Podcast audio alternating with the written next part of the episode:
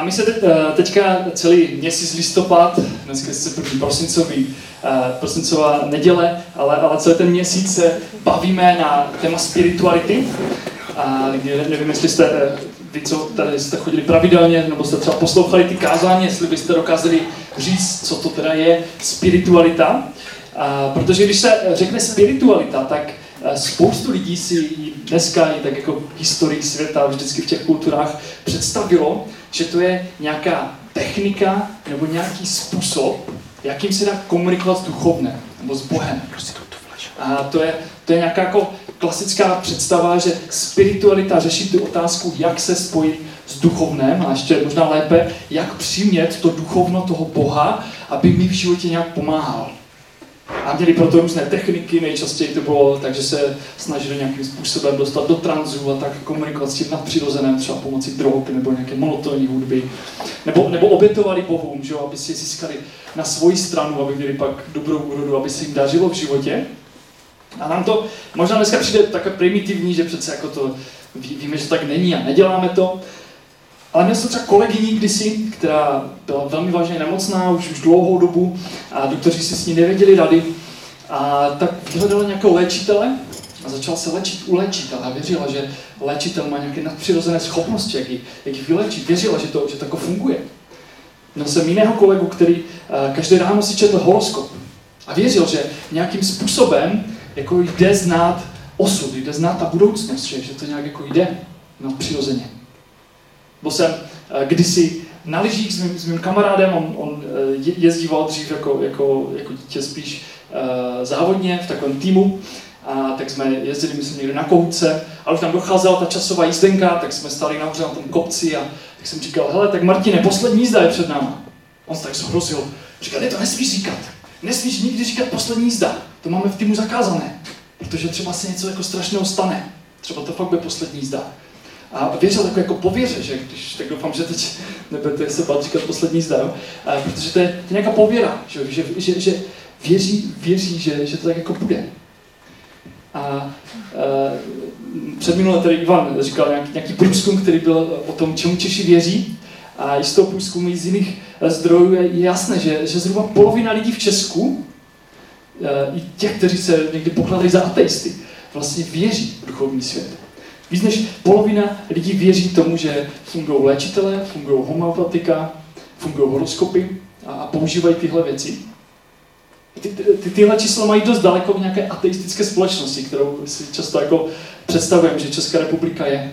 Ve skutečnosti nejsme ateistická společnost, většina, většina lidí v Česku eh, nějakým způsobem věří v duchovno a, eh, a chápou právě spiritualitu, jako nějaký způsob, jak se spojit s duchovnem a jak přimět to nadpřirozené, aby v životě pomáhalo. A ta otázka je, jak spiritualitu chápeme my jako křesťané. Jestli ji chápeme taky tak, anebo ji chápeme nějak jinak. Jestli cílem naší spirituality křesťanské je nějak ovládat Boha. Proč se, proč se modlíme? Modlíme se, protože věříme Bohu, že to je výraz naší víry Boha, a nebo je to způsob, jakým jako manipulujeme Boha k tomu, aby udělal to, co chceme my. Proč, proč se modlíme? Co je cíl našich modlitev? Chceme, aby jsme přiměli Boha dělat to, co chceme my, anebo je to výraz naší víry? Proč chodíme do církve? Proto, eh, aby jsme byli společně, aby jsme si společně sloužili a pozbuzovali se ve víře? A nebo proto, aby jsme si připadali jako správní křesťané? Aby jsme mohli pak Bohu říct, dívej, pane Bože, jak jsem dobrý křesťan, a aby, aby nám potom požehnal Pán Bůh. Proč se, je ta motivace naše? Aby jsme měli nějakou lepší vyjednávací pozici před Bohem možná. Proč čteme Bibli? Je to, je to proto, abychom přemýšleli nad boží pravdou, která je v Bibli, abychom skrze Bibli mohli měnit svůj život. A nebo je to, je to proto, aby jsme tam našli odpovědi na naše otázky, které máme. Jedna, uh, jedna, uh, jedna mladá holka, ze kterou jsem se nedávno bavil, mi říkala, no Bible to je taková jako magická kniha, kde když jako mám nějaký problém, tak ji otevřu a hledám tam tu odpověď. A není jediná, jo? Já jsem to tak taky měl jako v věku trošku. Protože jsem měl touhu nějak jako ovládat Pana Boha. Měl jsem nějaký problém, tak Pane Bože, ty si tu o to, abys mi ukázal, jak ho vyřešit. Jinými slovy, děláme tyto všechny věci proto, aby nám Bůh pomáhal, nebo proto, aby nás Bůh měnil? Věřím tomu, že Bůh nám pomáhá v životě. Věřím, že tak je to i v Bibli na mnoha místech napsané, že nás nějak vede v životě, ale taky věřím tomu, že to funguje jinak. Že to funguje takto, že Bůh nám nepomáhá na základě toho, co děláme my, ale na základě toho, co udělal On. Bůh nám nepomáhá na základě toho, že se hodně modlíš, že hodně čteš Bibli, že hodně chodíš do církve, že hodně sloužíš, ale na základě toho, co udělal On. Že přišel na svět jako člověk, jako člověk Ježíš a zemřel za nás, i když to vůbec nezasloužíme. Boha nemůžeme ovládat. Nemáme na to žádnou vyjednávací pozici a nikdy nebudeme mít. Nejde to. O tom není naše spiritualita. To, o tom, to, to nás neučí Bible, aby jsme ovládali Boha. A já věřím, věřím, že je to dobrá zpráva. My se teďka každé, každé to kázání díváme na nějakou biblickou postavu a na, a na základě ní jako vysvětlujeme nějaké věci, jak ten člověk uh, prožíval svou spiritualitu a hledáme nějaké principy, které věříme, že jsou univerzální pro nás. A, a ten dnešní příběh bude o člověku, který se jmenoval Nikodem. A je to hodně známý příběh, pokud znáte Bibli, tak určitě jste na něm narazili. A je to, je to zároveň příběh o člověku, který se celý život právě snažil nějakým způsobem ovládat Boha. A pak zjistil, že to nejde. A možná na začátek si myslel, že to je špatná zpráva. Ale já věřím, že mu potom došlo, že to vlastně je dobrá zpráva, že, že nejde ovládat Boha. Ale si přečteme kousek toho příběhu, je to uh, Janovo evangelium, je to třetí kapitola z Janovo evangelium a budeme číst jenom prvních šest veršů. A ten příběh potom pokračuje dál a pokračuje až uh, do 16. verše, který určitě spoustu z nás známe na jen 3.16, asi nejznámější verš Bible. Pak ještě, ještě chvíli dál pokračuje, nebudeme to číst celé, ale přečteme si jenom, jenom kousek. Jedním z předních židů byl Nikodem, člen nejvyšší židovské rady. Patřil do skupiny farizeů, kteří přísně dodržovali všechny náboženské předpisy.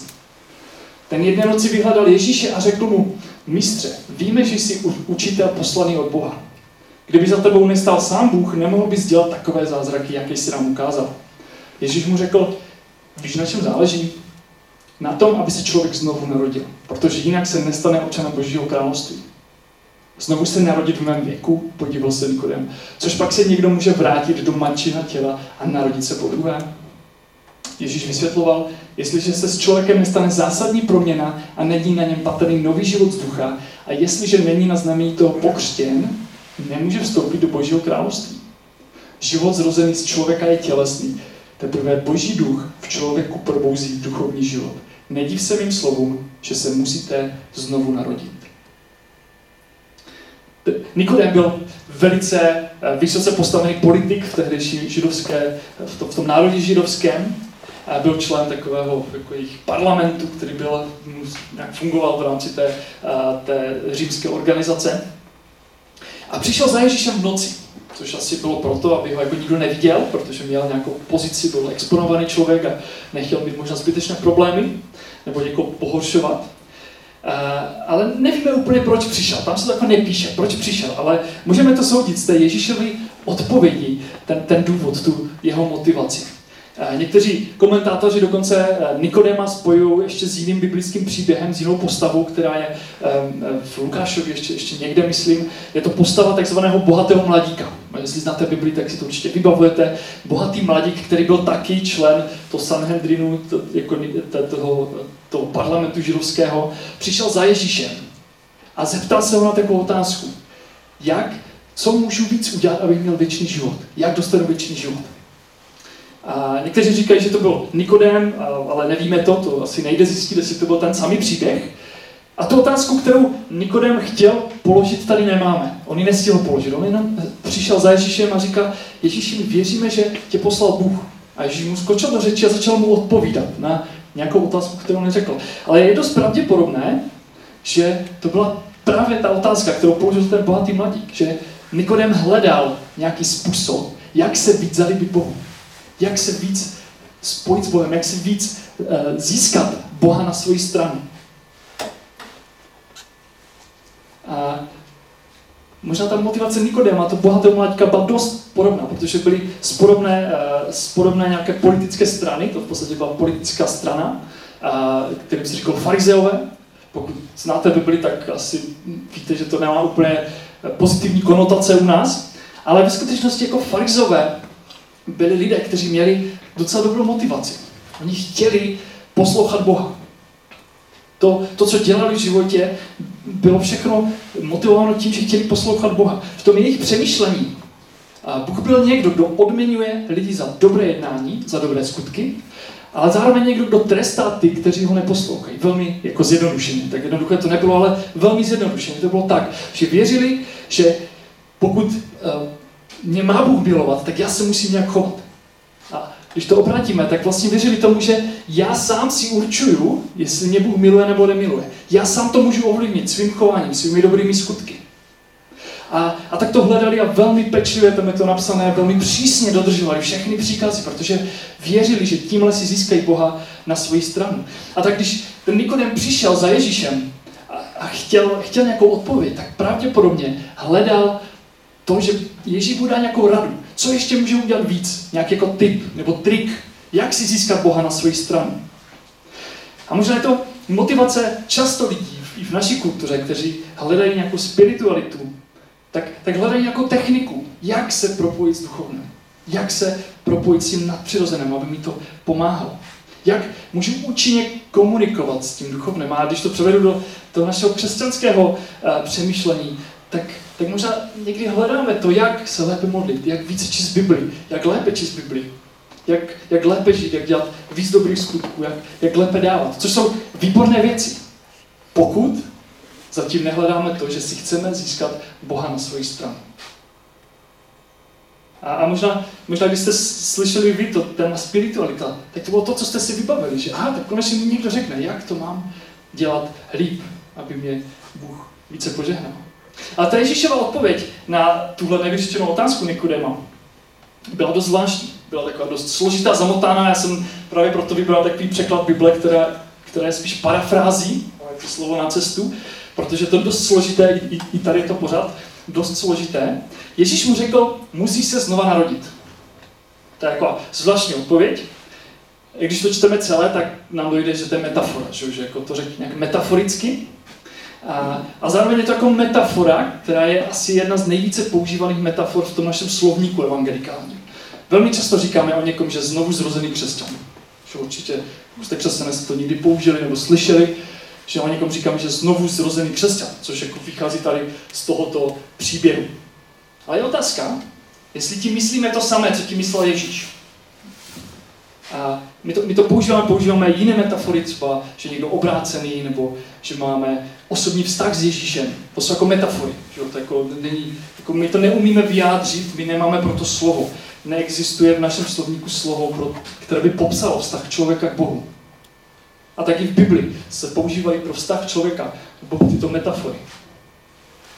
A metafory mají silnou stránku, mají taky slabou stránku. Ta silná stránka je, že pokud ji pochopíme, pokud pochopíme tu pointu, tak nám to velmi může pomoct. Velmi barvitě to, to může tu naši představu vývoz nastartovat a, a můžeme velmi dobře pochopit pointu té metafory a vzít si to do života.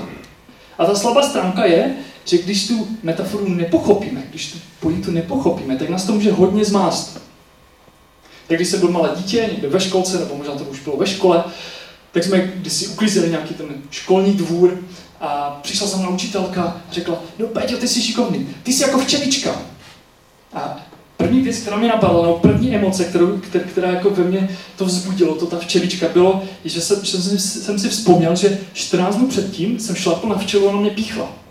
A tak jsem si mi řekl, počkej, to je jako, to je dobře nebo špatně, že jsem jako včelička, to je jako, že, že, že jsem jedovatý, nebo že, že ubližuju lidem. Když, když nerozumíme té metafoře, tak nás to může velmi zmást. A, a, a nemusíme pochopit vůbec, co, co tím ten člověk říkal. A Nikodem ji taky nepochopil, tu metaforu. To se mám jako znovu dostat svojí matce do těla? Chtěl tohle říct Ježíš? Asi ne. Nemůžeme to chápat doslovně. Co tím chtěl Ježíš říct? On tím chtěl říct vlastně hrozně jednoduchou pointu. Jednoduchou pointu, která ale naprosto bourala ten systém, který měl Nikodem v hlavě. Ten farizejský přístup k Bohu. A možná, eh, možná dá i tu klasickou naši představu toho, co to je spiritualita, co to je, eh, co to je vztah k Bohu. Ježíš tím chtěl říct, že cesta k Bohu nevede skrze správnou techniku, skrze nějaké dobré skutky, skrze to, že se správně modlíme nebo špatně modlíme, ale jenom skrze víru. To je jediná cesta k Bohu. A i když v té pasáži to Ježíš neříká napřímo, a říká to v náznacích, tak tím myslel víru něho samotného. O tom vlastně mluví ten, ten uh, známý verš 16, Jan 3, 16. Uh, neboť tak Bůh miluje svět, že dal svého jediného syna, aby žádný, kdo v něho věří, nezahynul, ale měl život věčný. A pak to je 17. verš. Vždyť Bůh neposlal svého syna proto, aby svět odsoudil, ale aby byl skrze něho svět zachráněn. Pointa té metafory o znovu zrození je, že to nemůžeme vyvolat svým vlastním úsilím. Že to je boží činnost v nás. Farizové se snažili zachránit skrze to, co dělali. A snažili se dělat víc a víc, aby je Bůh víc a víc měl rád. A, ta, a pak, pak přišli za Ježíšem a ptali se tak, co ještě můžeme víc udělat, aby jsme měli zajištěný ten věčný život. A Ježíš odpovídá, vy už nemůžete nic víc udělat. To, to nejde, ten váš život, jak vy se nezachráníte, ten váš život je stejně tak špatný, že to nejde. To, to nejde nějak opravit. Vy musíte začít úplně od znova, úplně na jiném základu stavět ten svůj život. Já jsem měl uh, asi, asi před rokem uh, kázání v tom, v tím majácíku online na, na podobný text a říkal jsem tam takovou ilustraci. No, mě, to, mě to napadlo při tom přípravě kázání, že když, když jsem byl mladší a bydlel jsem u rodičů uh, v takové vesnici tady a topili jsme dřevem. A vždycky každý podzim jsme museli jako nanosit co nejvíc dřeva do té kotelny v tom sklepě, aby jako jsme to měli při ruce. A to dřevo bylo jako nařezeno na takové jako špalíčky, aby to vešlo to kotle 40 cm. A tak nebylo úplně snadné jako ji skládat. A proto, aby se to tam jako celé vešlo, tak jsme to museli skládat do takových sloupců, asi 2,5 metru vysokých nebo 2 metrů vysokých. A, a to bylo opravdu těžké, protože když jsme, když jsme jako to skladali křivě, tak najednou, když ten sloupec byl třeba metr a půl vysoko, tak se začal tak jako naklánět. A když se to, když se to staví křivě, tak, tak potom spadne celý ten sloup. A já jsem právě tak skládal jeden takový sloupec toho dřeva a když to bylo právě ve výšce mojí hlavy nějak, tak jsem viděl, že se tak jako naklání divně.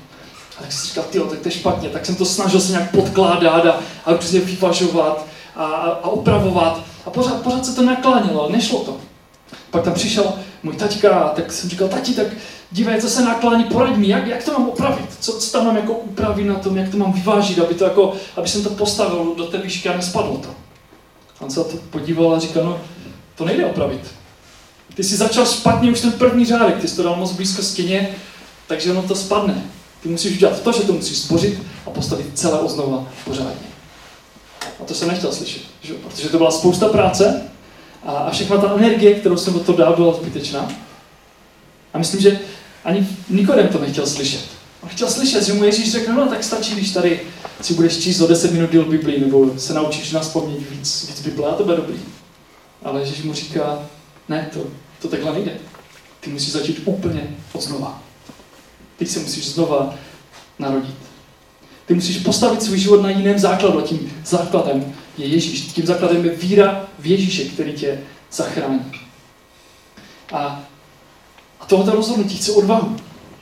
Postavit svůj život na jiném základu chce odvahu, chce to možná nějaké odhodlání. A já jsem rád, že spoustu z nás to, tohle odhodlání, tu odvahu mělo a jsem rád, že třeba Jenda Antonín, který se za 14 dní bude křtít, tak, tak měl tu odvahu postavit svůj život na Ježíši. Takže jak se pozná znovu zrozený křesťan? Tak, že věří, že Ježíš je jediný způsob, jak se setkat s Bohem. Znovu zrozený křesťan se pozná podle toho, že buduje svůj život na Ježíši. Věřím, že pointa té metafory, kterou Ježíš říká, je, že měřítkem toho, že jsme znovu zrození křesťané, je, že věříme v Ježíše, který nás zachránil svou smrtí. To je, to, je, to je to, co znamená znovu zrozený křesťan. A je zajímavé, že máme tendenci k tomu přidávat další a další podmínky. Že si říkáme, no to přece nemůže být tak jednoduché, musí v tom být ještě něco víc.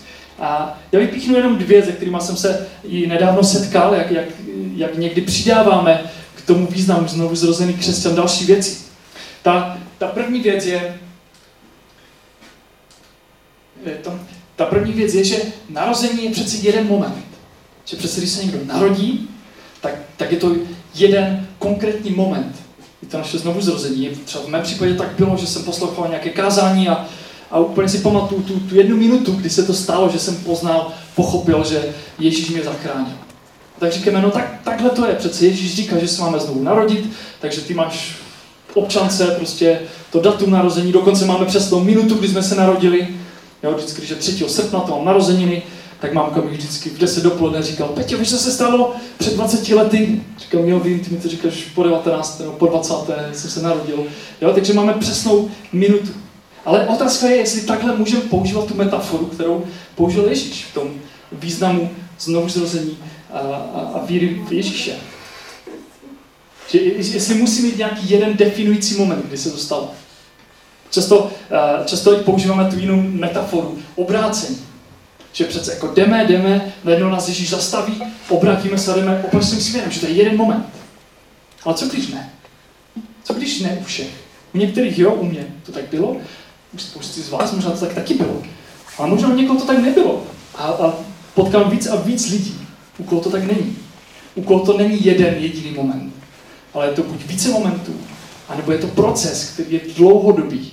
Že to obrácení možná je jako nějaká velká zaoceánská loď, která se obrací a trvá to dvě hodiny, než jako se obrátí celá.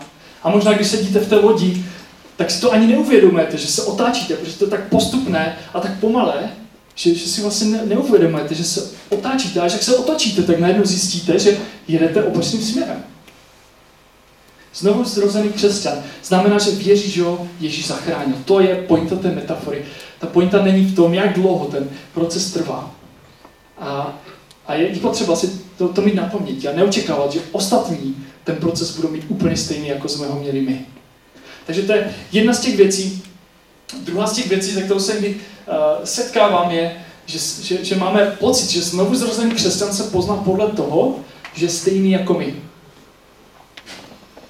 A před, přece, když se jako narodí malé dítě, tak je jako podobné na ty rodiče, že jo? Když se narodil brachovi, teďka se nedávno narodila malá holčička, tak všichni lidé, když ho když potkali, tak říkali, je, ta hezka, ta má oči po mamince a, a nos po tatínkovi a uši po babičce. Já se od chudá dítě se zase narodilo už připodobňuji v duchoci nějakému. A ona třeba jako tak bude vypadat jednou. A třeba za 60 let tak bude vypadat, ne teď. Teď je malé dítě. A možná má nějakou podobu, ale, ale, ale musí do toho dorůst. A my máme někdy představu, že lidé, kteří se stanou křesťany, tak musí vypadat stejně, jako vypadáme my. Já se někdy různých vedoucích ptám na otázku, že mě to samotného jako zajímalo docela, jo? kdy můžeme někoho pokřtít. Kdy je ten bod, kdy můžeme někoho pokřtít. A je zajímavé, že, že v naprosté většině ta první reakce těch křesťanských vedoucích je taková, že to je přece jasné, co se na to vůbec ptáš, že to máme v Biblii. No ale pak nad tím začneme diskutovat a, a zjistíme, že to vůbec tak jasné není. Že, že každý má trošku jinou odpověď a trošku jinou představu. Že někdo říká, no, musí přestat žít v říchu a musí žít jako dokonalý život křesťanský. Nebo musí pravidelně chodit do církve, musí začít sloužit a zapojit se, aby ukázal, že to myslí vážně. A nejlepší odpověď je, no musí nést ovoce. Jo, že na otázku, co znamená znovu zrození, odpovíte, že musí nést ovoce. To znamená, že na jednu metaforu odpovíte jinou metaforu. Tak to znamená, že vlastně nevíte, jaká to odpověď je vlastně, když odpovíte jinou metaforu. Je to základní křesťanská otázka, ale každý stejně má trošku jinou odpověď. Či, čím to je? Není to tím, že si k tomu přidáváme nějaké naše předporozumění, nějaké naše další věci? Co byla Ježíšova odpověď v tom příběhu s Nikodemem? Kdy můžeme někoho pokřít? Kdy se někdo stane znovu zrozený křesťan? Tehdy, když uvěří, že Ježíš nás zachránil, že Ježíš je ta cesta k Bohu. Bedřich minule tady eh, v tom kázání eh, říkal příběh o etiopském dvořanovi. Taky příběh o člověku někde z Etiopie, který jel do Jeruzaléma, tam si koupil svítek starozákonní knihy a pak když šel zpátky do Etiopie, tak, tak si ji četl a vůbec nerozuměl. Vůbec nevěděl, je to?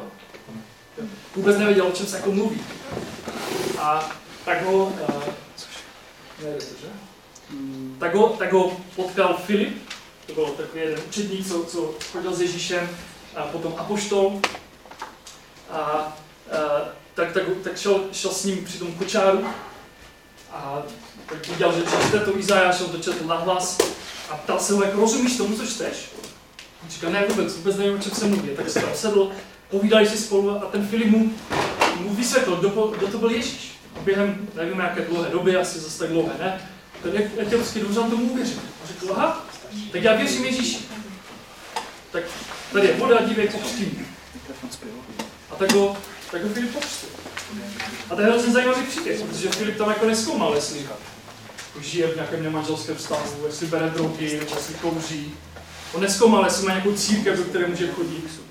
On neskoumal, jestli má, má změnu, jestli změnil svůj charakter za, ty, za tu půl hodinu, to ani nemohl On viděl jako jednu věc. A ta jedna věc byla, jestli věří, že Ježíš ho zachrání. A viděl, že uvěřil. A, a to byla ta podmínka, to byla ta kvalifikace k tomu, aby ho pokřtil. Ale zároveň věděl, že pokud věří, že Ježíš ho zachránil, tak to bude znamenat, že změní svůj Takže jako ta pointa toho příběhu je, že, že, že, že ta kvalifikace je, že uvěříme, že Ježíš nás zachrání. A na základě toho měníme svůj život. Věříme tomu, že Duch Svatý mění náš život. A ten Filip to věděl, že etiopský dvořan, pokud skutečně uvěřil, tak bude měnit svůj život. Takže mám, mám třeba, ještě jsem si vzpomněl, že mám, uh, mám několik přátel, kteří jsou křesťané dlouho let. Třeba jako nikdy neskoncovali s kouřením. A hrozně je to jako štvalo a co bylo horší, to jako dobře, že to štve, jo, ale horší, že to štve jako jiné křesťany. A třeba si říkají, jak, jak jako můžou říkat, že jsou křesťané, když kouří. A jako samozřejmě kouření špatné, smrdí to, je to špatné naše zdraví. Ale rozhodně to není překážka k tomu, aby jsme nasledovali Ježíše. Když jsem se oženil s Míšou a byli jsme mladí manželé, tak se nám občas stalo, že jsme se třeba pohádali. A, a někdy jsme se pohádali v neděli, když byla večeře páně. Ještě nechodili tady, chodili jsme do, do jiné církve. A já jsem vždycky měl strašné výčítky z toho, jakože jdu večeři páně a pohádal jsem se ráno jako s manželkou. A jsem si říkal, no já jsem tak strašný křesťan, to přece jako nemůžu. Nejsem hoden k tomu jít k večeři páně. A někdy jsem zůstal sedět a a nešel jsem k večeři páně, protože jsem přece strašně hříšný a nezasloužím si to. A pak jsem pochopil, že večeře páně je právě pro lidi jako já. Právě pro nás, co jsme to zkazili v životě. Právě, právě pro nás, co si uvědomujeme, že jsme hříšní, že si jako nezasloužíme, aby, aby nás Bůh miloval. Pokud věříš tomu, že Ježíš tě zachrání, pokud věříš tomu, že Ježíš přišel na svět jako člověk, ale zároveň Bůh. Pokud věříš tomu, že Ježíš byl popravený místo tebe a věříš tomu, že za dva dny potom stal z mrtvých, pokud věříš tomu, že tímto tě zachránil a že díky tomu máš přístup k Bohu, tak jsi znovu zrozený křesťan. Tak, tak jsi zachráněn, tak, tak máš věčný život. To je, to je ta odpověď jsi křesťan, který má stejné problémy, jako my všichni ostatní. A možná si říkáš, ty kdybyste vy věděli, co já, co já jsem za člověka, co já jsem všechno udělal, co já jsem možná tento víkend udělal, tak byste se, se mnou opovrhli a určitě mě vyhodili z turma. A možná máš pravdu, možná jsme to skutečně udělali. Nevíme, co všichni máme tady za sebou. Ale možná, kdyby, kdyby, kdyby si slyšel, co jsem zažil já nebo někdo jiný, tak, tak zjistíme, že všichni jsme na tom stejní. Že všichni jsme špatní. Že všichni jsme sobečtí, že, že všem se nám honí hlavou strašlivé věci, které, které možná neříkám ani to manželce, jak, jak říkal tady Jirka před chvílí. Církev je plná lidí, které, kteří si nezaslouží tu boží milost. Nejsi sám. Já taky si nezasloužím boží milost. Ale věříme, že Bůh nám ji stejně dává. Věříme, že i když jsme udělali cokoliv, Bůh je schopný nám to odpustit i když jsme jakkoliv špatní, tak, tak Bůh nám nabízí nový život, pokud uvěříme v tomto šílený příběh o Ježíši, který přišel na svět, aby nás zachránil. Několik otázek mám na závěr. Ta první, jestli máš odvahu začít znova na jiném základu a následovat Ježíše. To je první otázka. Ta, ta druhá otázka, co pro tvůj život v současné situaci znamená, že nejsi zachráněný na základě toho, co děláš ty, ale na základě toho, co udělal Ježíš. Na základě toho, že Ježíš za tebe zemřel. A poslední otázka, možná docela aktuální, možná byla vždycky aktuální. Jaké překážky stavíme novým lidem, kteří uvěřili v Ježíši?